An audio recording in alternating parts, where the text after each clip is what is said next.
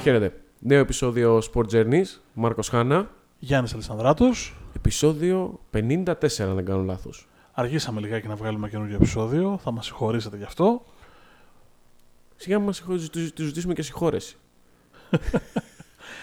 Ε, ομολογώ ότι και επαγγελματικά πέσατε σε μια περίοδο, πέσαμε εμείς σε μια περίοδο η οποία ήταν ελαφρώς πιεσμένη, αλλά Τα κοινωνικά νομίζω είναι αυτά που μας ταλαιπωρούν περισσότερο το δεν μυαλό. είχαμε, θα είμαι ειλικρινής όσο αντιποδκαστικό κι αν είναι, ε, δεν είχαμε κανένα τρομερή διάθεση να μιλήσουμε για αθλητικά με όλα αυτά που συμβαίνουν το τελευταίο διάστημα. Αμφιταλαντεύομαι πάρα πολύ να ανεβάσω και κείμενο ε, γενικά για αυτό το πράγμα. ε, γιατί είναι πολύ δύσκολο να το χωνέψω όλο αυτό που συμβαίνει. Να ανεβάσεις, φυσικά να ανεβάσεις. Εντάξει, προσπαθώ. Το δουλεύω μέσα μου. Το δουλεύω. Εγώ το μόνο που θα πω είναι ότι έχουμε την εισβολή μίας χώρας σε μία άλλη εν έτη 2022, τελεία, παύλα, fact. Και το δεύτερο είναι ότι για ακόμα μία φορά θα την πληρώσουν στο τέλος της μέρας οι λαοί της Ουκρανίας, της Ρωσίας, της Ευρώπης, τα μαντάτα μας τα βλέπετε. Και για άλλη μία φορά οι ισχυροί θα γίνουν ισχυρότεροι, οι πλούσιοι θα γίνουν πλουσιότεροι και οι φτωχοί θα γίνουν φτωχότεροι. Και η ανθρωπιστική κρίση βέβαια που θα παραμείνει για, για πολλά χρόνια στις καμπούρες μας που δεν είναι η πρώτη. Προς Θεού δεν, δεν ξεχωρίζω ανθρωπιστικές κρίσεις. Δηλαδή δεν είναι λίγο πιο άνθρωποι οι Ουκρανοί από ότι είναι οι Σύριοι επειδή την χάνει να είναι λευκοί και γαλανομάτιδες παρόμοια ανθρωπιστική κρίση περνάμε την τελευταία δεκαετία, δεκαπενταετία με ό,τι συμβαίνει και σ- στα ανατολικά μας, νότιο-ανατολικά μας. Τέλος πάντων, ε, δεν θέλω να το ανοίξω πολύ αυτό το θέμα, δηλαδή γιατί νομίζω ότι θα εκτραχυνθούμε και θα πάμε σε άλλου τύπου podcast, αλλά τέλος πάντων. Όχι, εγώ θα πω απλά ότι είναι πόλεμος κανονικός. Γιατί πολλοί χρησιμοποιούν τον όρο εισβολή για να αποφύγουν τον χαρακτηρισμό. Αλλά όταν πολιορκούνται πόλεις, βομβαρδίζονται, υπάρχει ναυτικό, ειδικές δυνάμεις, αεροπορίες, πυροβολικά έχουν μπει σε μια χώρα, δεν λέγεται εισβολή. Πόλεμος λέγεται. Όχι, η εισβολή λέγεται, η οποία καταλήγει σε πόλεμο. Πασφανώ είναι δεν. πόλεμος. Μετά από δύο εβδομάδες, 20 μέρες, τι, τι, τι συζητάμε, παιδιά; Όπως έχουμε ξαναπεί πολλές φορές και είναι μια- ένα από τα αγαπημένα μου Παίζουμε, τσιτάτα. παίζουμε με τις λέξεις, ας πούμε. Δεν υπάρχει. Ένα από τα αγαπημένα μου τσιτάτα λοιπόν πάνω σε αυτό είναι ακρι- ότι οι λέξεις είναι σήματα για να συνεννοούμαστε. Αν το πεις εισβολή, αν το πεις πόλεμο ή αν το πεις. Πώς το λένε οι Ρώσοι, η η επίσημη Ρωσία το λέει με κάποιο τρόπο. Ε, Με ένα πολύ, πολύ πολιτικά correct, δηλαδή που δεν καταλαβαίνεις. Είναι υποτίθεται στρατιωτική επέμβαση, αλλά ακόμα πιο light. Ε, όχι. Ό,τι και να λέμε, ό,τι και να συζητάμε, ε, same thing. Ναι, δεν συμφωνώ. Και πάνω σε αυτό που έλεγες λίγο νωρίτερα ε, για, τα, για το ποιος την πληρώνει, το αποτέλεσμα μιας τέτοιας κατάστασης. Ε, διάβαζα σήμερα τον, έναν μήνυμα απολογισμό μέχρι τώρα, 103 νεκρά παιδιά. Ε, πόσοι άμαχοι νεκροί, συνολικά αν βάλουμε και τους ενήλικες, πόσοι είναι τραυματίες. Και όλοι αυτοί που δεν είναι, έχουν συμμετοχή στο μέτωπο, έτσι, για να ξέρουμε τι λέμε, γιατί ε, υπάρχουν και διάφοροι υπερασπιστές της ε, όλης κατάστασης από την πλευρά της Ρωσίας και είναι κάτι το οποίο με εξοργίζει για έναν λαό ο οποίος έχει ακόμα χαρακές από το Δεύτερο Παγκόσμιο Πόλεμο και αν ήξερε την ιστορία του έχει, έχει βιώσει ίδια και χειρότερα επί 400 χρόνια. Εντάξει, δεν θέλω να μπω στη διαδικασία να τσουβαλιάσω ένα λαό που μπορεί να είναι να δεις, ας πούμε, Ακριβώς. ε, με τις πολιτικές πρακτικές, αν και, αν και ε, οι πολιτικές πρακτικές εκπορεύονται από αυτούς που ψηφίζουν αυτόν που ψηφίζουν, δηλαδή, τέλος πάντων, είναι συγκλονιστικά μεγάλη κουβέντα ε, και... Όχι απλά το λέμε για να ξέρουμε τι ναι, λέμε. ναι, ναι, έτσι. συμφωνώ. Αναφέρουμε. Απλά λέω ρε παιδί μου ότι σε πάρα πολλές περιπτώσεις τελικά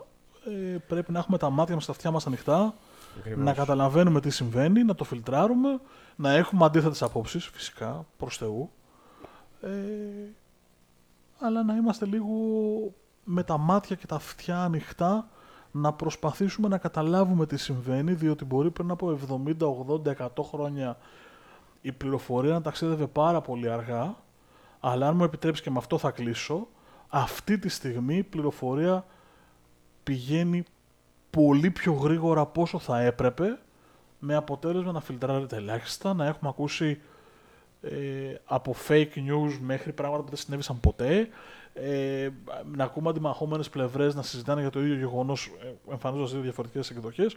Πρέπει να έχουμε κυρίως την ψυχραιμία και το αναλυτικό μυαλό να φιλτράρουμε και να καταλήξουμε στην άποψη που μας εκφράζει.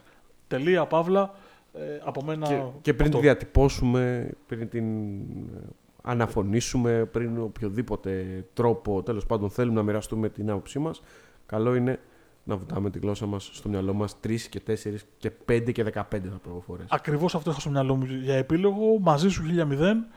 Ε, οφείλω να ομολογήσω ότι το τελευταίο διάστημα η μπάλα, το μπάσκετ, γενικώ τα αθλητικά δρόμενα ε, με βοηθούσαν λίγο να αλλάξω διάθεση. Δηλαδή, ένα μάτς ποδοσφαίρου ή ένα μάτς ε, μπάσκετ, ειδικά είδαμε κάποια πολύ ωραία παιχνίδια, το Real Παρέα, ας πούμε, ένα συγκλονιστικό μάτς, το οποίο ε, βοήθησε την ψυχή μου να νιώσει καλύτερα. Εδώ θα μου επιτρέψεις μια παρένθεση ακόμα και το συζητάμε εδώ, τι θέλω τη γνώμη σου, πριν πάμε στο αμυγός αθλητικό. Ε, ξαφνικά η UEFA αποφάσισε ότι παίρνει πολιτική θέση. Όλες οι ομοσπονδίες. Όλες όμως πήραν πολιτική θέση. Ξαφνικά Όλοι, πήραν όλοι, όλοι, όλοι. πολιτική Μηδενός θέση. ξέρουμε, όλες. Εγώ αυτό λέω ότι είναι ε, συγκλονιστική υποκρισία. Συμφωνώ με την άποψη της UEFA ως προς το Stop the War, αλλά δεν μπορώ να μην ψέξω μια, πα- μια Ευρωπαϊκή Ομοσπονδία η οποία δεν άφηνε να φαίνονται μπλουζάκια κάτω από αθλητές, μην είχαν και κανένα πολιτικό μήνυμα και μπλέξουμε. Δηλαδή, το no politica της UEFA ξαφνικά γύρισε ε, 360 μοίρες 180 μοίρες, 360 μοίρες είναι ένας πλήρης κύκλος. Ναι. Μάρκο, ξύπνα. 180 μοίρες λοιπόν. Και Είπα να μην είδαμε- το πω, αλλά- Ναι, και είδαμε ξαφνικά ε, διαφημιστικές πινακίδες με, το, με τη λέξη ειρήνη στα ουκρανικά. Δηλαδή, καλά έκανε αν να αποφασίσουμε. Στα δικά μου τα μάτια λοιπόν, η UEFA απλά τη συμφέρει συγκεκριμένη άποψη και το κάνει. Δεν έχει καμία να μην είμαι τόσο. να μην, να μην το χοντρινώ τόσο. Θεωρώ ότι αν ο πόλεμος δεν αφορούσε λευκούς γαλανομάτιδες, δεν θα είχε τόσο, τόσο μεγάλη ευαισθησία. Και αυτό είναι κακό. Είναι λάθος. Άνθρωπος είσαι 24-7. Τελεία. Εγώ- Εδώ τη θέλω πολύ τη γνώμη σου. Εγώ θα πω ότι αποδεικνύεται ότι δεν υπάρχει πολιτική βούληση στην UEFA. Γιατί είναι, θε- αν, με, αν με ρωτάς, θεωρώ ότι είναι εντελώς εξωγενή οι πιέσεις που έχει δεχτεί για να συμβεί όλο αυτό. Ξεκάθαρα. Και για το λόγο το οποίο ανέφερες, ότι αν δεν ήταν λευκή με γαλάζια μάτια, πράσινα μελιά κτλ., δεν θα υπήρχε καμία τοποθέτηση, όπως και δεν έχει υπάρξει έτσι.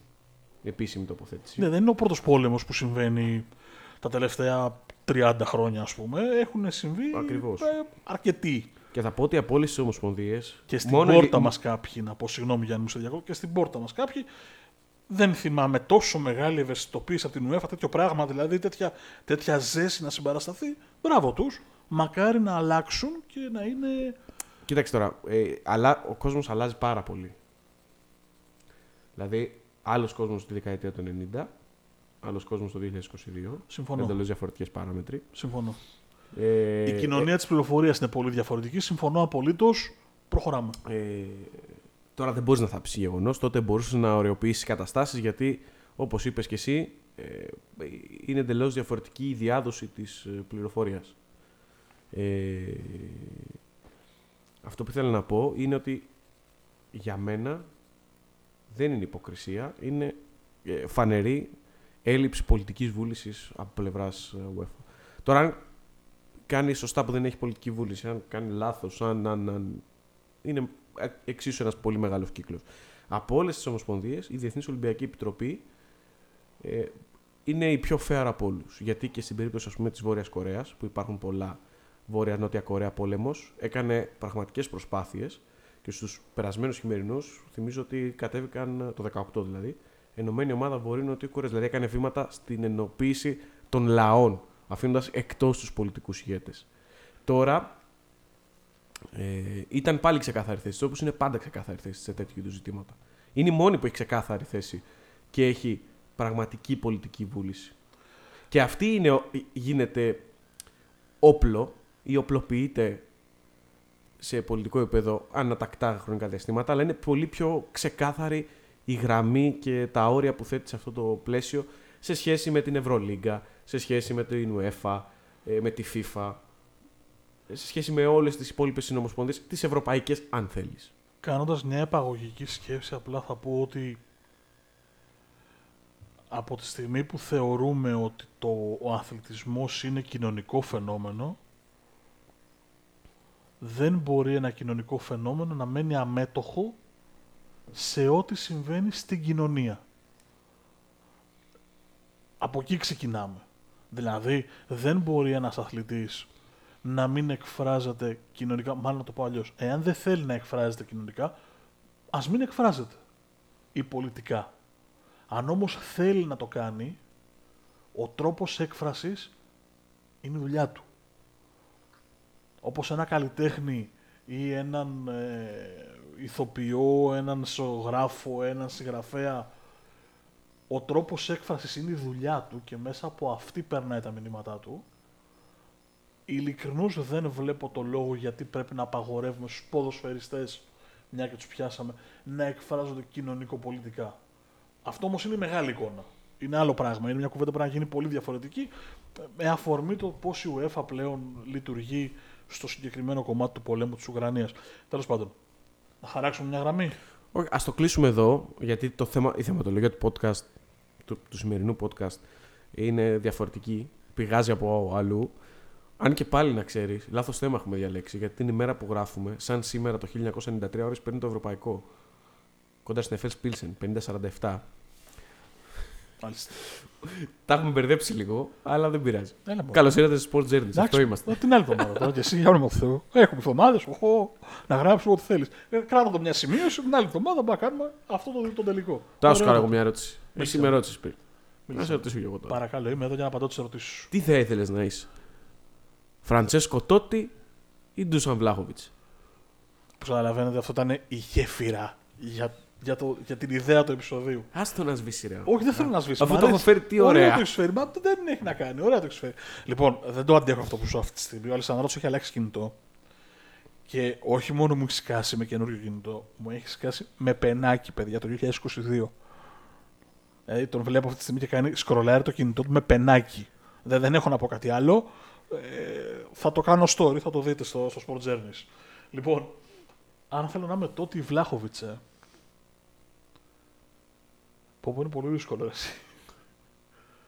Είναι πάρα πολύ δύσκολο. Ειδικά σε αυτό το επίπεδο δηλαδή. Ο Βλάχοβιτς έφυγε στα 22 του από, τη Juve, από την, ε, συγγνώμη, από τη Φιωρεντίνα να πάει στη Juventus έναντι 82 εκατομμυρίων ευρώ. Δεν τα λες και λίγα. Δηλαδή η Φιωρεντίνα βγήκε κερδισμένη αν σκέφτεσαι τον αγόρασε 1 εκατομμύριο την Παρτιζάν. και φεύγει από τη Φιωρεντίνα να πάει στη Juventus. Εδώ υπάρχει κάτι με όλο το σεβασμό και την αγάπη στη Juventus, στην Juventus. Έλα Παναγία μου, σεβασμό και αγάπη στη Juventus. Θα, Η, η αλήθεια είναι ότι θα τρελαθούμε. και οι τύχοι του στούντιο απόρρισαν. θα τρελαθούμε λοιπόν. Με όλο το σεβασμό λοιπόν για την αγάπη στη Φιωρεντίνα. Ελέω Μπατιστούτα, τα έχετε ξανακούσει, δεν χρειάζεται να επαναλαμβανόμαστε. Αυτή τη στιγμή για το Βλάχοβιτς είναι βήμα στην καριέρα του να φύγει από τη Φιωρεντίνα και να πάει στη Juventus.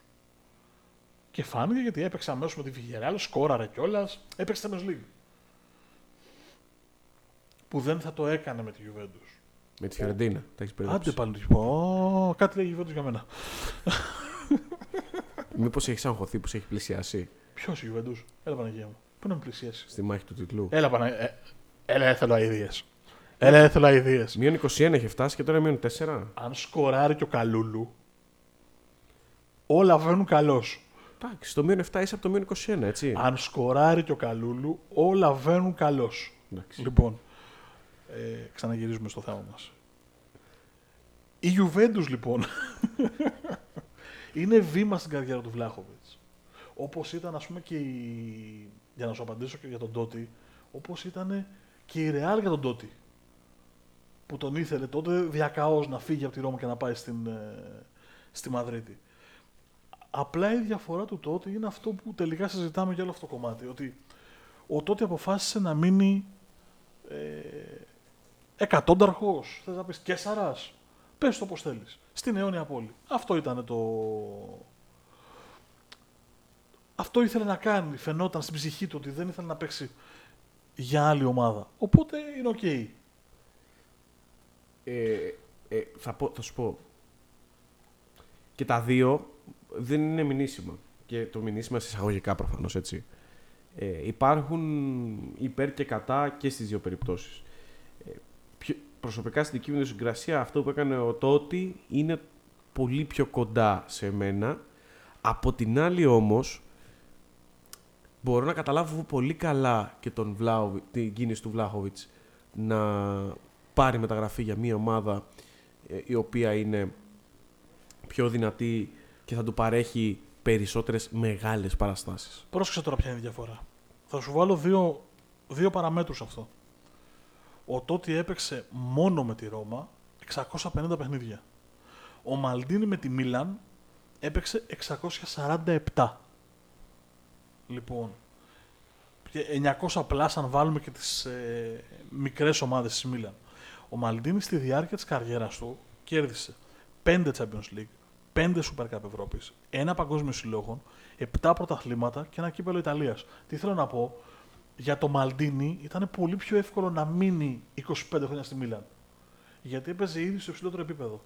Και ανατακτά διαστήματα η Μίλαν, ειδικά τις 20 ετίε του Μαλντίνη, ε, έπαιρνε και ένα ευρωπαϊκό. Ο Τότι δεν το είχε αυτό. Για τον Τότι δηλαδή, για τον ποδοσφαιριστή Τότι που στο τέλος της καριέρας του θα κοιτάξει το παλμαρέ του και το τι έχει κατακτήσει, ήταν πολύ πιο δύσκολο να μείνει στη Ρώμα. Έχεις εύκολο το παλμαρέ του; Ε, έχεις σίγουρα ένα πρωτάθλημα. Με τον καπέλο. Έχει ένα πρωτάθλημα, δύο κύπελα Ιταλίας, δύο Super Cup, ένα. και μετά είναι με την Ιταλία τα. Στα 25 χρόνια λοιπόν, 20-22 χρόνια που έμεινε στη, στη Ρώμα, δεν λες ότι έπαιξε και στις διακρίσεις. Ο Μαλντίν το, το έπαθε αυτό. Εντάξει, είχε σταθερή παρουσία στην Ευρώπη και στο Champions League Ρώμα τότε. Δηλαδή τη δεκαετία του 2000 μέχρι το 2010 και, και πιο πίσω ήταν μια σταθερή. Ε, ένας σταθερός παράγοντας των ευρωπαϊκών διοργανώσεων. Τι θέλω να πω, ρε παιδί μου. Η περίπτωση του Τζέραρντ, η περίπτωση του Τότι. Ο Τζέραρντ είναι που δεν πήρε πρωτάθλημα ποτέ. Αυτό πήγα σου. η περίπτωση του Τζέραρντ και του Τότι για μένα είναι πιο, πιο αγαπησιάρικες. Είναι πολύ ξεκάθαρο. Μεγάλος, ο, μύθος, μεγάλος ο δικός τους μύθος μαζί Μπράβο. με το μύθο της ομάδας. Όχι, καμία σχέση. Μεγάλος ο δικός τους μύθος γιατί έμειναν σε μία ομάδα όλη τους τη ζωή χωρίς να πάρουν τα εχέγγυα ότι θα κλείσουν την καριέρα τους με τίτλους εφάμιλους της ποιότητάς τους. Ναι. Δηλαδή ο Τζέραρτ πήρε κάτι Champions League τουλάχιστον. Ο τότε δεν πήρε. Δεν είναι το ίδιο, τι να σου πω τώρα, με τον Μαλντίνι, με τον Giggs, με τον Μπουγιόλ. Ναι. Καταλαβαίνεις τι να πω. Αυτοί οι τρεις ας πούμε, δηλαδή ο, Τζέρα, ο Μαλντίνι, ο Πουγιόλ, έπαιξαν σε μια ομάδα όλη τους τη ζωή, αλλά έπαιξαν σε μια ομάδα η οποία ήταν ξεκάθαρο ότι διεκδικούσε τίτλους. Και ότι στο τέλος της μέρας, όταν κοιτάνε πίσω την καριέρα τους, έχουν ένα παλμαρέ εφάμιλο της ποιότητάς τους. Ο Τότι με το να μείνει στη Ρώμα δεν θα έπαιρνε ποτέ τα τρόπαια που άξιζε με βάση την ποιότητά του και το ίδιο ισχύει για τον Βλάχοβιτς. Αν έμενε στη Φιωρεντίνα, πιθανότατα θα τελειώνει την καριέρα του με 450 γκολ. Θα τον σήκωναν στα χέρια. Αλλά δεν θα έπαιρνε όσα η αξία του δείχνει να έχει μέχρι στιγμής. Μπορείς να θυμηθείς, η Φιωρεντίνα με τη Juventus έχουν συγκλονιστική κόντρα. Μπορείς να θυμηθείς άλλους δύο που κάναν το δρομολόγιο Φιωρεντίνα, Juventus, πολύ χαρακτηριστικές περιπτώσεις, η μία πολύ πρόσφατη, η άλλη 90s και ξεσήκωσαν την ίδια κουβέντα. Ο ένας είναι ενεργεία στη Juventus αυτή τη στιγμή. Ε, ο Κουαδράδο νομίζω ότι τον έχει κάνει η- τέτοια. Με πιθανό, αλλά δεν έχω αυτό στο μυαλό μου. Ο Κουαδράδο τον έχει κάνει σίγουρα, νομίζω ότι ήταν η Φιωρεντίνα. Δεν έχω αυτού του δύο στο μυαλό μου. Ο ένας είναι εν ενεργεία αυτή τη στιγμή στην ε, Juventus και ο άλλος είναι 90s. Το, ενε- για να πω τον Ιούλιο του 90 έκανε τη μετακίνηση. πριν το Μουντιέλ της Ιταλίας. Κάποιον έχω στο μυαλό μου για το, για, πα- για το παλιό, Για πάμε να σε δω. αλλά δεν θα το πω με υπό το φόβο να εκτεθώ. Ε, δεν θα εκτεθείς. Ε, Θα το κόψω στο μοντάζ. Όχι.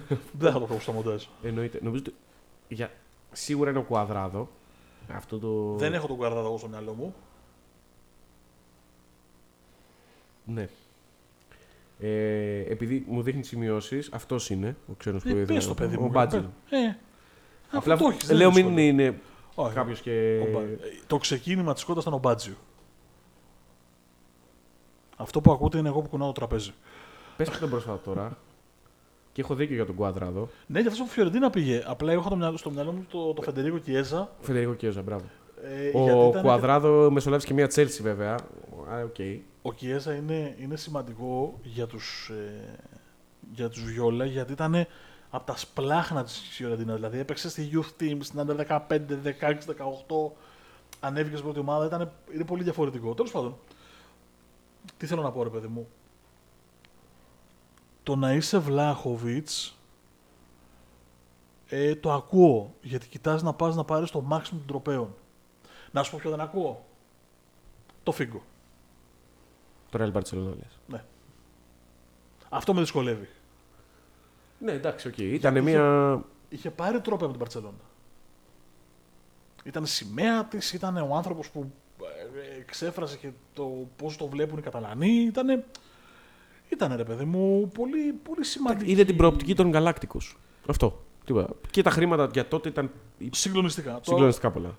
για να καταλάβεις πόσο καμιά φορά ξέρεις, η ζωή σου φέρνει τα πράγματα και τελειώνεις την καριέρα σου και λες κοίτα δες τι έγινε τώρα. Ο Φίγκο έχει παίξει με την Παρσελόνα 248 μάτς. Με τη Real 245. 45-56 τα γκολ, έχει βάλει περισσότερα με τη Real. Παλμαρέ, δύο πρωταθλήματα, δύο κύπελα, δύο Super Cup με την Παρσελόνα. Δύο πρωταθλήματα, δύο κύπελα, δύο Super Cup, ένα Champions League με τη Real. Κάνει διαφορά το Champions League. Μεγάλη. Ναι. Εντάξει, σου ξαναλέω όμως ότι ήταν η προοπτική των Γαλάκτικος για τον Φιγκό. Ναι, ναι, ναι. Ξεκάθαρα. Και πάρα πάρα πολλά τα λεφτά. Απλά τότε ήταν πολύ πιο ασυνήθιστο γιατί ήταν ένα ποδόσφαιρο εντελώς διαφορετικό. Δηλαδή και τα οικονομικά κεφάλαια, αν δεις που πήγε ο, ο Φίγκο από την Παρσελόνα στη Ρεάλ, αν τα δεις τώρα για μια μετακίνηση ενός παίκτη από την Φιωρεντίνα στη Γιουβέντους. Είναι, μυθικ... είναι τεράστια. Ναι, στην ουσία, όσα πήρε ο Φίγκο για να πάει την Παρσελόνα στη Ρεάλ είναι, πα- είναι το 80% αυτού του ποσού πήρε η Φιωρεντίνα για να πάει ο Βλάχοβιτς στη, στη Juventus. 80% δηλαδή είναι η διαφορά. Έχεις απόλυτα δίκιο. Απόλυτα δίκιο έχεις αυτό. Ε, 100% μαζί σου. Και ίσως και η... παράγοντας το αδύναμο, σε εισαγωγικά αδύναμο, να εξτάρει περισσότερο τον κόσμο να δένεται με τέτοιου είδους ποδοσφαιριστές, όπως ο Τότι, ο Τζέραρτ, σε σχέση με παίκτες οι οποίοι ε, τη σήμερα εποχή βάζουν ένα σκασμό γκολ, αλλάζουν ομάδες ε, ανά πενταετία ε, ή πιο γρήγορα, τριετία, τετραετία, Κάτσε τώρα, ε, γιατί το- στο βωμό των χρημάτων. Κάτσε τώρα γιατί το βάζουν ένα σκασμό γκολ ανά πε- και αλλάζουν ομάδα ανά πενταετία. Τον Κριστιανό Ρονάλντο μου φαίνεται ότι εννοείς, αλλά Το, είναι ο Κριστιανό Ρονάλντο. Θα σου πω ότι είναι ο, ο Χάλαντ που μπορεί να πάει στην Παρσελόνα όπως λένε. Είναι ο Εμπαπέ που ναι, μεν είναι, γέννη, είναι ε, στην Παρή σύμβολο. Μπορεί να μείνει εκεί σε μια ομάδα που πρωταγωνιστεί κατά ψέματα, που παίρνει τίτλους. Δεν είναι ότι δεν είναι μια ομάδα, μια Μονακό ή μια Λίλ πήρε ένα πρωτάθλημα ανά 15 χρόνια και ένα κύπελο στα 20. Ε, και τους βλέπεις ότι αλλάζουν. Έχει αλλάξει πολύ το ποδόσφαιρο και το οικονομικό σκέλος παίζει πολύ σημαντικό ρόλο, αλλά πάνω απ' όλα νομίζω ότι παίζει και η κουλτούρα που φυτεύουν στα παιδιά. Ναι, έχει αλλάξει το ποδόσφαιρο, ναι, η τακτική είναι τακτικά πιο άρτια από τους παλιούς, ναι, σε φυσική κατάσταση, ναι, σε προσόντα, ναι, σε πολλά πράγματα, αλλά δεν έχουν μάθει να σέβονται την ιστορία. Και εμείς οι ρομαντικοί του ποδοσφαίρου και του αθλητισμού γενικότερα, στο δικό μας μυαλό παίζει πολύ σημαντικό ρόλο αυτό. Πω, πω, μου έχεις ανοίξει, μου έχεις ανοίξει τώρα ένα. Έχεις ανοίξει την πόρτα και, έχεις, ανε- και μου έρχονται θέματα κατά πάνω μου και προσπαθώ τώρα να τα φέρω σε μια, σε μια σειρά για να μην ξημερώσουμε. Λοιπόν, περίμενε τώρα, κάτσε να δεις τώρα. Ρομαντικός του ποδοσφαίρου, το δέχομαι. Μαζί σου 1000. Γι' αυτό έγινα και Λίβερπουλ. 1000 μαζί σου, περίμενα να δεις πού θα σε πάω τώρα. Είμαστε με το Ρονάλντο που ε, όταν ένιωσε ότι έκλεισε ο κύκλος του έφυγε για να πάει κάπου αλλού, δηλαδή από το United έφυγε για να πάει στη Real, θεωρώντας ότι κάνει βήμα στην καριέρα του, άλλο πράγμα. Και το έκανε. Και το έκανε, εννοείται. Μυθικά πράγματα. Από τη Real έφυγε όταν ένιωσε ότι δεν θα είναι. Δεν θα έχει το σεβασμό που αξίζει για να πάει στην Ιταλία. Και οι κακές λόγου λένε για φορολογικούς λόγους. Άστο να πάει στην άκρη, αυτό δεν έχει κανένα νόημα. Και έφυγε από τη Juventus, θα μπορούσε να μείνει εκεί να πάρει και δύο-τρία πρωταθλήματα ακόμα χαλαρός και ανέμελος. Για να πάει στη United γιατί αναζητούσε μια καινούργια πρόκληση. Ο Ρονάλντο κάνει αυτό. Και από την άλλη ο Μέση μένει με μια ολόκληρη ζωή στην Παρσελώνα. Φεύγει να πάει στην Παρή. Το έχουμε ξανασυζητήσει και μαζί. Εγώ δεν, δεν έβλεπα το λόγο το γιατί να φύγει από την Παρσελώνα. Είναι πολλοί παράγοντες, δεν είναι μόνο ε, απόφαση. Και τώρα Και φτάνουμε στο οικονομική σημείο, και φορολογική και ε, πράγματα της Μπαρσελόνα, προβλήματα κτλ. και τώρα φτάνουμε σε σημείο να αμφισβητούμε το Μέση ότι ιδρυματοποιήθηκε αυτή μια καινούργια έκφραση η οποία είναι τελείως ε, αδόκιμη για το ποδόσφαιρο. αλλά Μια και την διαβάζω δεξιά και αριστερά θα τη χρησιμοποιήσω στην Μπαρτσελώνα τόσο πολύ που εν τέλει αποτυγχάνει στην Παρή μέχρι στιγμής και φυσικά του φορτώνουν και του χρεώνουν και την αποτυχία εντός εισαγωγικών με την Αργεντινή γιατί εξακολουθώ να μην Πριν θεωρώ Copa America. αποτυχία έναν αθλητή που παίρνει Copa America την πάει σε τρεις τελικούς, τρεις τελικούς Copa America δεν είχε τους χαμένους Ναι. και την πάει και τελικό Μουντιάλ. Δηλαδή στη χρόνια... Και χάνει το Μουντιάλ. Και... Βάλτο ρε. Ε, Άστο να πάει στο καλό. ρε Μπορεί να το- Παλάσιο, βάλτο. Για- Γκου- Ο Γκουαΐν. Γκονζάλο. Έτσι. Μη- Και ο μη- Παλάσιο έχει χάσει. Μη, μη με φουντώνεις τώρα. Και ο Άστο. Παλάσιο έχει χάσει. Έχει Μη φύγει με, μόνος. Φου- μη με φουντώνεις. Μη με φουντώνεις. Άστο να πάει στο καλό του. Μάλτο. Τελειώνουμε. Α, δεν να χάνεται. Τέλος πάντων. Ε, α, είπα, έβαλα όλα τα θέματα στο τραπέζι και πάμε να το κουβεντιάσουμε.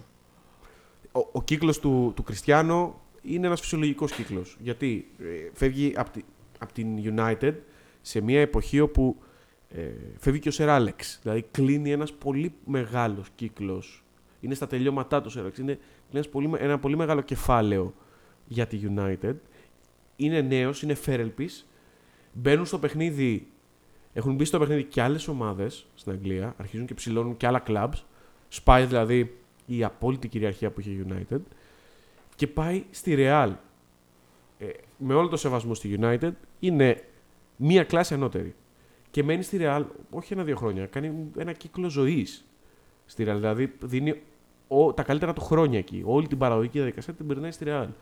Την επιστρέφει στην Elite ε, ε, με Champions League μαζί με, με όλους τους υπόλοιπους γιατί δεν έπαιζε μόνος του προφανώς, πρωταθλήματα, κύπελα.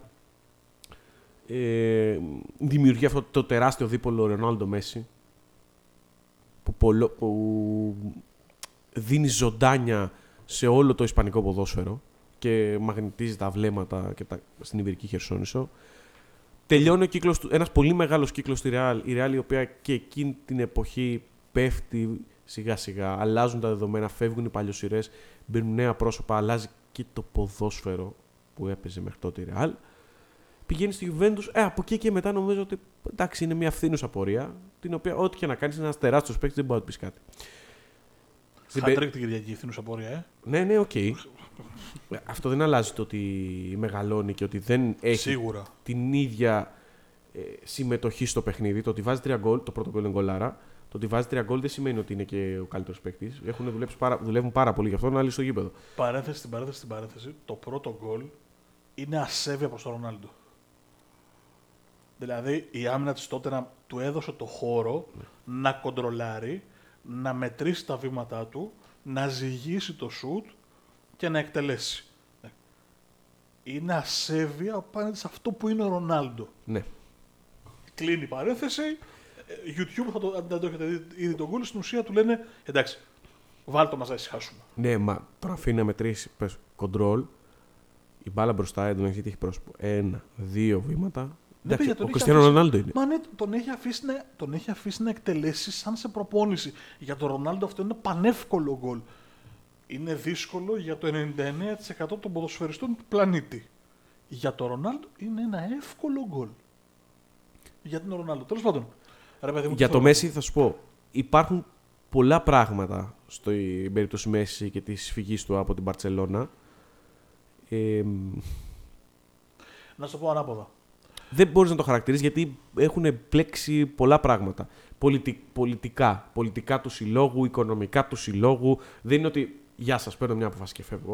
Αλλού το πάω. Αποδεικνύεται ότι είναι πιο, πιο σύνθετη η όλη κατάσταση. Αλλού το πάω, αλλού το πάω. Το ότι ο Μέση λειτουργήσε μέσα στο σύστημα της Μπαρτσελώνα και τα καλύτερα του πράγματα τα κάνει μέσα από το σύστημα της Μπαρτσελώνα νιώθω ότι όταν το εξετάζουμε, το εξετάζουμε ως κάτι κακό. Ότι να ο Μέση μόνο στην Μπαρτσελώνα μπορούσε, δεν μπορούσε στην Αργεντινή. Ε, να ο Μέση, που- ποιος είναι ο Μέση που ήταν στην Μπαρτσελώνα τώρα και στην Πάρη δεν μπορεί. Και έρχομαι εγώ και σκέφτομαι, και εκεί θέλω να το καταλήξω, γιατί είναι κακό αυτό. Όλη μας τη ζωή, είτε είμαστε δημοσιογράφοι, αθλητές, ε, υπάλληλοι, οτιδήποτε, ψάχνουμε να βρούμε αυτή τη ρημαδιασμένη τη δουλειά που θα είμαστε σημαντικοί, που θα μας ακούν και που οι άλλοι θα παίζουν για πάρτι μας. Σε οποιαδήποτε δουλειά. Δηλαδή, αν βάλετε με το μυαλό σας, ποια είναι μια ονειρική δουλειά; Μια δουλειά που θα μπορώ να κερδίζω τίτλους, που θα μπορώ να κερδίζω καλά χρήματα, που θα έχω την αναγνώριση και την πρόκληση. Και ότι θα παίζουν και οι υπόλοιποι, θα είμαι μέλος ενός συνόλου, στο οποίο εγώ θα είμαι σημαντικό γρανάζι. Δεν μιλάω μόνο για το ποδόσφαιρο. Μιλάω για τη δουλειά, την εργασία. Γιατί λοιπόν έχουμε καταλήξει να συζητάμε ότι κακό αυτό. Καλώς κάλλιστα ο Μέση ήταν το σημαντικότερο γρανάζι στην Παρσελόνα. Μπράβο του και μαγιά του. Δεν, η, η αγωνιστική εικόνα του Μέση στο χορτάρι μιλάει από μόνη της. Δεν χρειάζεται να θέσουμε παραμέτρους ομάδας ε, κατάστασης συλλόγου για να πούμε το οτιδήποτε. Ή- Ήταν μια ομάδα η οποία από ένα σημείο και μετά φτιάχνονταν ε, γύρω από τον Μέση. Μπράβο. Όταν έφυγε ο Τσάβη και ο Ινιέστα, που ήταν ένα τέλος εποχής, γιατί θυμίζω ότι με Τσάβη, Ινιέστα, Μέση, ε, Πουγιόλ ήταν ένα σύνολο. Δεν χτίστηκε καμία ομάδα γύρω από τον Μέση. Μεγάλωσαν μαζί όλοι αυτοί και μπήκαν στην παραγωγική διαδικασία. Πουγιόλ, Τσάβη προϋπήρχαν, Ινιέστα, Μέση ήρθαν, προσθέθηκαν αργότερα ο Μπουσκέτς, που ήταν κομμάτι. Ε, ξυνίζει τη μούρη. Ήταν κομμάτι της ομάδας. Ήταν κομμάτι της ομάδας ό- όλο αυτό. Πατεών. Τέλος πάντων, δεν έχει να κάνει. Ήταν, για, τη- για εκείνη την Παρσελόνα ήταν Τέλος σημαντικό, σημαντικός άξονας. Ρε παιδί μου, γιατί είναι Τέλος πάντων. κακό να Δεν στηρίζονται σε σένα; Είναι καλό, δεν κακό. Καλό είναι. Ναι, δεν είναι κακό. Το ότι πήγε στην Παρή και δεν μπορεί να αποδώσει είναι ένα άλλο κεφάλαιο. Επίσης, μια τεράστια παρένθεση που αξίζει διαφορετικού επεισοδίου. Γιατί στην Παρή υπάρχει η- η αίσθηση και αυτό αντικατοπτρίζει και η ομάδα ότι μπορούμε να αγοράσουμε τα πάντα, ακόμα και τους τίτλους. Σε μια ομάδα λοιπόν όπου ε, οι παίκτες, ή το σύνολο των παικτών θεωρεί αυτόν υψηλότερο από το κλαμπ, την ιστορία του, την ιδεολογία του και τον κόσμο του, είναι απολύτως φυσιολογικά τα πατατράκ που έπαθε στη Μαδρίτη. Που την κατάπιε τον Περναμπέου μετά το 1-1. Πολύ απλά. Όταν η Παρή θα αφήσει τη- το σύνολο από τις πριμαντώνες που έχει μαζέψει, θα κρατήσει δύο-τρεις αστερά τους και θα φτιάξει γύρω τους ένα υγιές πλαίσιο με παίκτες ποιοτικούς, οι οποίοι όμως δεν θεωρούν αυτόν τα σπουδαιότερα ταλέντα και ότι είναι πάνω από όλους, τότε θα πάρει και πολλούς τίτλους και θα πάρει και πολλά Champions League. Μέχρι, μέχρι να συμβεί αυτό, θα αποτυγχάνει διαρκώς και θα μεγαλώνει αυτό το φάντασμα που λένε ότι πλανάται πάνω από το Παρίσι με τις αποτυχίες κτλ. Είναι πολύ απλά τα πράγματα. Ένα σύνολο που θεωρεί αυτόν πάνω από όλους και ό- όπου όλους ανέφερα και πριν, ομάδα, κόσμο, ιστορία και μπουρουμπουρου, τόσο θα αποτυχάνει. Γιατί Η πιστεύεις- ιστορία το έχει δείξει αυτό. Ωραία. Οκ, το... συμφωνούμε. Η Μπαρσελόνα δεν είχε τρομερούς παίκτες, δεν θα μπορούσε ο Τσάβι, ο Ινιέστα, ο Μέσι να θεωρήσει αυτόν ανώτερο από την ομάδα. Κανένας. Όλοι έβαζαν τον εαυτό τους στο σύνολο αρχικά και κάτω από το σύλλογο. Αυτό έχει να κάνει όμως με τη mentality του κλαμπ. Αυτό δεν είναι. Ναι, ναι, δεν, δεν διαφωνώ. Είναι άλλο πράγμα. Εγώ τι θέλω να τι, τι λέω; Ο Μέση πιστεύεις ότι δεν εμφανίζεται ως ο γνωστός Μέση που έχουμε γνωρίσει και έχουμε δει και έχουμε λατρέψει στη, στην Παρτσελώνα. Γιατί ο οργανισμός πάρει δεν τον βοήθησε; Ναι, δεν θεωρώ, θεωρώ ότι είναι μήνες καταρχάς στην Παρή, μετά από χρόνια σε μια συγκεκριμένη παραγωγική διαδικασία, σε ένα συγκεκριμένο οργανισμό, όπως αυτός της ε, Μπάρσα. Φεύγει λοιπόν, αν θες και από την πλήρη ασυλία που του παρήχαν στο, στη Βαρκελόνη, ο- γιατί είχε προσφέρει ό,τι είχε προσφέρει και ήταν ο Μέση, ήταν ο αρχηγός, ο ηγέτης, ο άνθρωπος ο οποίος άλλαξε ε, το ρου της ιστορίας του κλαμπ και πηγαίνει σε μια ομάδα η ο- στην οποία συναντά μια προβληματική κατάσταση στα αποδητήρια, καλός ή κακός, ένα ποδόσφαιρο εντελώς διαφορετικό, συμπαίκτες οι οποίοι ελάχιστοι βάζουν ε, το εγώ κάτω από το εμείς, με αποτέλεσμα όλη αυτή η προσαρμογή ε, να, μην, να μην υπάρχει μάλλον περίοδο προσαρμογής. Να κληθεί βία να μπει σε μια κατάσταση και να σηκώσει το βάρος σε τι, ας πούμε. Σε μια ομάδα η οποία ε, το βάρος της φανέλας, αν μου επιτρέψει, είναι, είναι ίσο με αυτό ενός χαρτονομίσματος. Και χωρίς, Τόσο ελαφρύ. και χωρίς να είναι καν το πρωτοβιόλι. Δηλαδή, πήγε στην Παρή και δεν ήταν ο αδιαμφισβήτητος ηγέτης της ομάδας. Δεν ήταν ο go-to guy, δεν ήταν αυτός που θα ψάξουμε στο δύσκολο. Υπήρχε ήδη ο Νεϊμάρ, υπήρχε ήδη και φυσικά ο Εμπαπέ. Δηλαδή, καμία κουβέντα. Εγώ θεωρώ ότι στο νησί, στην Αγγλία δηλαδή, ε, θα ήταν ε, πολύ, πολύ καλύτερα τα αποτέλεσμα του, του Μέση σε, σε, σε ομάδες της Αγγλίας γιατί είναι εντελώς διαφορετική εικόνα. Ο Μέση θεωρώ ότι δεν θα μπορούσε... Ακόμα και στη City, έτσι, που, είναι, που έχει πριμαντώνες αρκετές. Σωστό. Θεωρώ ότι το λάθος, το λάθος του Μέση, τέλος πάντων, επειδή δεν έχουμε εικόνα το γιατί έφυγε εν τέλει, γιατί έχουν κυκλοφορήσει ε, δεκάδες, εκατοντάδες σενάρια για το τι συνέβη εκείνο το δεκαήμερο, ο Μέση δυστυχώς για τον ίδιο ήταν καταδικασμένος να αποτύχει, θεωρώ, οπουδήποτε και αν πήγαινε,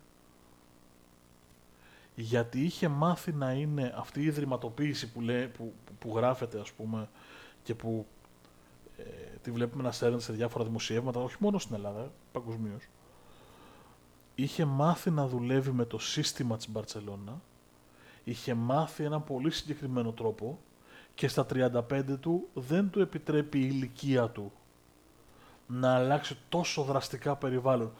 Εάν πήγαινε σε ένα πιο υγιές περιβάλλον από αυτό το, το, το, το τοξικό της Παρή, ναι θα μπορούσε να τον έχουν προφυλάξει έτσι, ώστε να τον δούμε του χρόνου καλύτερο.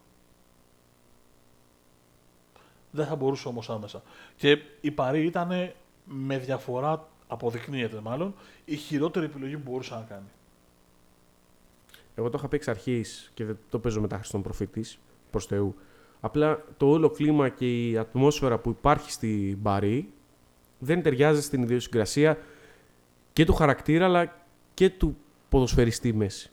Και ήταν δεδομένο ότι η μετάβαση θα είναι πολύ, πολύ δύσκολη για τον Αργεντίνο Superstar ε, γιατί μπορείς να συγκρίνεις και τα μεγέθη των δύο κλαμπ. Ξαναλέω ότι για μένα η Παρή, που έχει αποκτήσει πολύ κοινό τα τελευταία χρόνια εξαιτίας ε, όλης αυτής της. Ε, Του hype.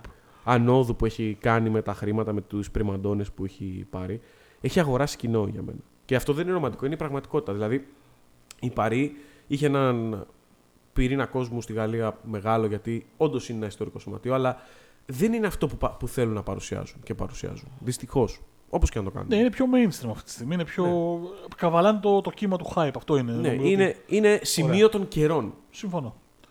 Πάμε λοιπόν τώρα, για να το... αφού πηγαίνουμε σιγά σιγά προς κλείσιμο. Το έχουμε μπερδέψει πολύ. Ε. Ναι, ναι, γι' αυτό θα το πάρουμε. σε... τώρα θα σε βάλω εγώ σε μια σειρά, περίμενε. Λοιπόν, απαντάμε και οι δύο στις ερωτήσεις. Είσαι ο Βλάχοβιτς. Ορθώς φεύγεις από τη Φιωρεντίνα να πας στη, στη Juventus. Το έχουμε εξηγήσει, ναι ή όχι; Εντάξει, με τα δεδομένα τα τωρινά, τα σημερινά δεδομένα, ναι. οκ. Συμφωνούμε απολύτως. Ένα-ένα είμαστε μαζί. Είσαι ο Τότι. Σε μια πόλη, σε μια αγορά, σε μια τέτοια. Έρχεται η Real. Το θέμα είναι πότε είχε έρθει η Real. Νομίζω μετά το πρωτάθλημα. Δεν είμαι σίγουρος όμως. Εκεί που έστειλε τους Γκαλάκτικου, εκείνο το διάστημα είναι. Πας. Εγώ θα πήγαινα γιατί θα είχα εκπληρώσει και τη θητεία. Θα είχα πάρει τον double, θα είχα πάρει, είχα πάρει διακρίσεις. Ε, ήμουνα ήδη μια δεκαετία. LeBron James.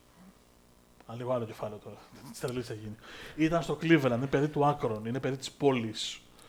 Εγώ αν ήμουν τότε, εγώ αν είχα να διαλέξω ανάμεσα σε Βλάχοβιτς και τότε, τότε θα ήμουνα. Και υπήρξα ως αθλητής. Αυτά. Αυτό πάλευα να εκμεύσω. Λοιπόν, εδώ κανονικά κόβω την εγγραφή. Γράφω επεισόδιο 54 άνω κάτω τελεία. Και εγώ σαν τον Τότι θα ήμουν. Τρεις τελείε, το κάνω τίτλο και το αφήνω σε εσάς. Δεν ήμουν, θα ήμουν, ήμουν. Ήμουν. Α, όχι θα ήμουν. Ήμουν. Δεν δεν θα το σώσεις έτσι. Όχι. θα το σώσεις. Ε, οι ιστορίες όπως του τότε κάνουν το ποδόσφαιρο υπέροχο αλλά η πραγματικότητα των τελευταίων δύο δεκαετιών, τριών δεκαετιών μάλλον, ε, ευνοεί αυτούς που αναζήτησαν στο τέλος της ημέρας πιο πολλούς τίτλους. Βέβαια, οφείλω να πω ότι ο τότε αυτή τη στιγμή μπαίνει στο Ολύμπικο και σύεται το Ολύμπικο και θα σύεται μέχρι να μπαίνει στο Ολύμπικο με πι. Και είναι άνθρωπος κοινής αποδοχής από Ναι, ναι, ναι. όλο το Ιταλικό ποδόσφαιρο. Αυτό. Μιλάει ο τότε τελείωσε. Για τους Ρωμαίους δηλαδή, μιλάει ο τότε τελείωσε Ευαγγέλιο. Αυτό. Είναι αυτοκράτορας. Ε, το δίνω αυτό. Αν το αντέξει η ψυχοσύνθεσή σου να το κάνει, είναι πολύ μεγάλη δουλειά. Ναι, ιδιαίτερα στη τελευταία δεκαετία του, το 7 μέχρι το 17 που η Ρώμα ήταν πολύ πίσω σε σχέση με τις ε, υπόλοιπες ομάδες που τη Μίλαν, τη Juventus, την Ίντερ που συνέχισαν να ψηλώνουν και η Ρώμα έμεινε στάσιμη, ναι, ήταν πολύ δύσκολο. Και γι' αυτό τον παραδέχομαι. Και όπως παραδέχομαι και τον Τζέραρντ, βέβαια ο Τζέραρντ είναι μια διαφορετική περίπτωση γιατί δεν, δεν είχε πρωτάθλημα, αλλά είχε να πιαστεί από τα περιφερειακά. Πήρε Champions League, πήρε UEFA, UG, πήρε κάποια League Cup, κάποια κύπελα. Είχε κάτι να πιαστεί. Ήταν κομβικό το 5 για τον Τζέραρντ ότι πήρε το Champions League. Αν δεν το έπαιρνε εκεί, μπορεί να είχε φύγει και ο ίδιος αναζητώντας κάτι διαφορετικό και κάτι που θα μπορούσε να του δώσει ε, τρόπεα, δηλαδή honors, πώς το λένε, δεν, ε, δεν- Εμένα πάντως διακρίσεις. ο τότε μου λείπει από το ποδόσφαιρο. Δηλαδή θα τον ήθελα να τον δω κάπου. Οι τότε αυτού του κόσμου είναι αυτό που σου είπα, φτιάχνουν καταπληκτικές ιστορίες. Δηλαδή για τον τότε μπορείς να γράψει ένα ολόκληρο βιβλίο για 600 τόσες συμμετοχές. Αλλά είναι άδικο απ' την άλλη για τον ίδιο, δηλαδή είναι αυτό, είναι το ίδιο, είναι αυτό που συζητάγαμε εκτός ε, αέρα και γι' αυτό και κάναμε και το επεισόδιο. Είναι αυτή η τραμπάλα της ηθικής αποδοχής από μια ολόκληρη πόλη και δει τη Ρώμη και δει τη Ρώμα, ένα με- πολύ πολύ σπουδαίο κλαμπ, αλλά θα κοιτάς μετά το Παλμαρές και θα λέει ένα πρωτάθλημα. Ενώ θα μπορούσε να έχει πάει στη Real τον Galacticos και να έχει πάρει και τρία πρωταθλήματα Ισπανίας και ένα Champions League. Θα μου πεις αν είχε κουμπώσει και αν ήταν καλά και αν χιλιάδες αν. Αλλά θέλω να πω ότι θα έστρεφε τις πιθανότητες να ενισχύσει το παλμαρέ του προς το μέρος του.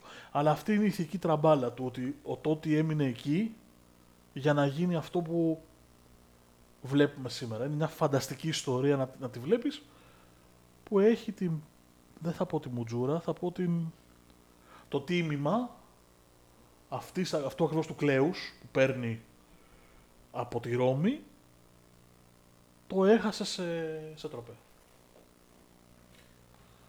Σίγουρα. Όπως Σίγουρα. είναι Και ο- σκέψου τώρα ο τότε να πήγαινε στη Λάτσιο, λέει. Πω, πω. Θα, θα, Ναι, θα, όπως γινόταν είναι- εμφύλιος πόλεμος στη Ρώμη. Όπως είναι ο Ρόι στη Dortmund. Πιθανώς δεν πήρε όσα θα μπορούσε να έχει πάρει. Αλλά είναι εκεί. Ο Ναι. Λεβαντόφσκι από την άλλη πήρε πολλά περισσότερα κεφαλαιοποιώντας εκείνες τις χρονιές στην Dortmund. Αλλά πήγε στην Bayern. Για την Dortmund δηλαδή είναι persona υπάρχει- non grata. Η- Ναι, υπάρχει και το παράδειγμα του Χούμελ όμως. Ναι, απ' την άλλη βέβαια έμεινε στην Bayern τόσο πολύ μεγάλο διάστημα που πλέον έχει γίνει σημαία Της Μπάγκερ. ενός ακόμα μεγαλύτερου κλαμπ. Είναι όλο το πώς θα καταλήξει εν τέλει. Τέλος πάντων, νομίζω ότι η κουβέντα θα είναι ένα. Δηλαδή, αν συνεχίσουμε, ε, δεν θα βγάλουμε άκρη. Υπάρχουν ποτέ. πο- πολλά παραδείγματα και είναι αντικρουόμενες οι παράμετροι που, είναι, Συμφωνώ. που δημιουργούνται γύρω από τις εκάστοτε εποχές. Ε, το, σύ- το σύγχρονο ποδόσφαιρο έχει πολύ λιγότερες σημαίες σε σχέση με το ποδόσφαιρο που γνωρίσαμε δεκαετία του, ενε- εμείς, η δεκαετία του 90, του 2000 μέχρι το 2011-12 που ήρθε Ναι, και, και πιο πριν Ε, έχει τελειώσει αυτό. Νομίζω από τους Γκαλάκτικου και μετά έχει τελειώσει το ζήτημα. όχι τόσο πολύ γιατί και οι Galacticos δεν, πλέον φτιάχνουν ομάδες fast food όχι, όπως, μου όταν άρεσε- λέω- όπως, όπως τις λέω. Όταν λέω τους Γκαλάκτικου δεν εννοώ ότι φταίνει Γκαλάκτικο για ό,τι συνέβη, αλλά χρονολογικά, δηλαδή την αρχή της νέας χιλιετίας. Εκεί κάπου. Τέλος πάντων. Ε, δεν ήταν ταξίδι στο χρόνο ακριβώς, ήταν ταξίδι στην επικαιρότητα και λίγο στο χρόνο και λίγο με κανένα 250 παρενθέσεις για να υπάρχουν. Γιατί Είμαστε στο podcast των παρενθέσεων. είχατε να μα ακούσετε κανένα μήνα, οπότε έπρεπε να τις μαζέψουμε όλες τις παρενθέσεις και να τις βάλουμε μέσα σε κοντά 45 λεπτά που γράφουμε. Μας ακούτε στο κανάλι μας στο YouTube, στο οποίο κάνετε subscribe, κόκκινο κουμπάκι, είναι ο μόνος τρόπος να μας στηρίξετε, όπως ισχύει και για το Spotify, Sports Journeys, όπως ισχύει και για τα Google Podcast, τα Apple Podcast, το Podbean και γενικώ σε όλες τις πλατφόρμες αναπαραγωγής podcast. Και πατάμε αστεράκι αξιολόγηση. Τζάμπα είναι, παιδιά, δεν κοστίζει τίποτα. Είναι η εβδομαδιαία παράκληση του Αλessandro αυτή. Πέντε αστεράκια. Ε, πέντε αστεράκια, βεβαίως πέντε αστεράκια. Champions League αστεράκια. Έτσι. Ε, μας διαβάζετε στο www sportspavlajourneys.gr όπου εκεί ανεβαίνουν όλα μας τα κείμενα και ό,τι σκεφτόμαστε και ό,τι μας αναποκατεβαίνει στο μυαλό. Social media, Facebook, Instagram και Twitter. Εκεί βρίσκεται διάφορα πραγματάκια πέρα από τα κείμενα και τα επεισόδια και σκόρπιες ιδέες που μας έρχονται κατά καιρούς και κάνουμε διάφορα. Ευελπιστούμε ότι θα επανέλθουμε σε μια κανονικότητα ροής από εδώ και στο εξής και ότι θα τα λέμε πιο συχνά γιατί το θέλουμε κι εμείς από τον Γιάννη Αλεξανδράτο και τον Μάρκο Χάνα. Μέχρι την επόμενη φορά να είστε καλά. Γεια σας.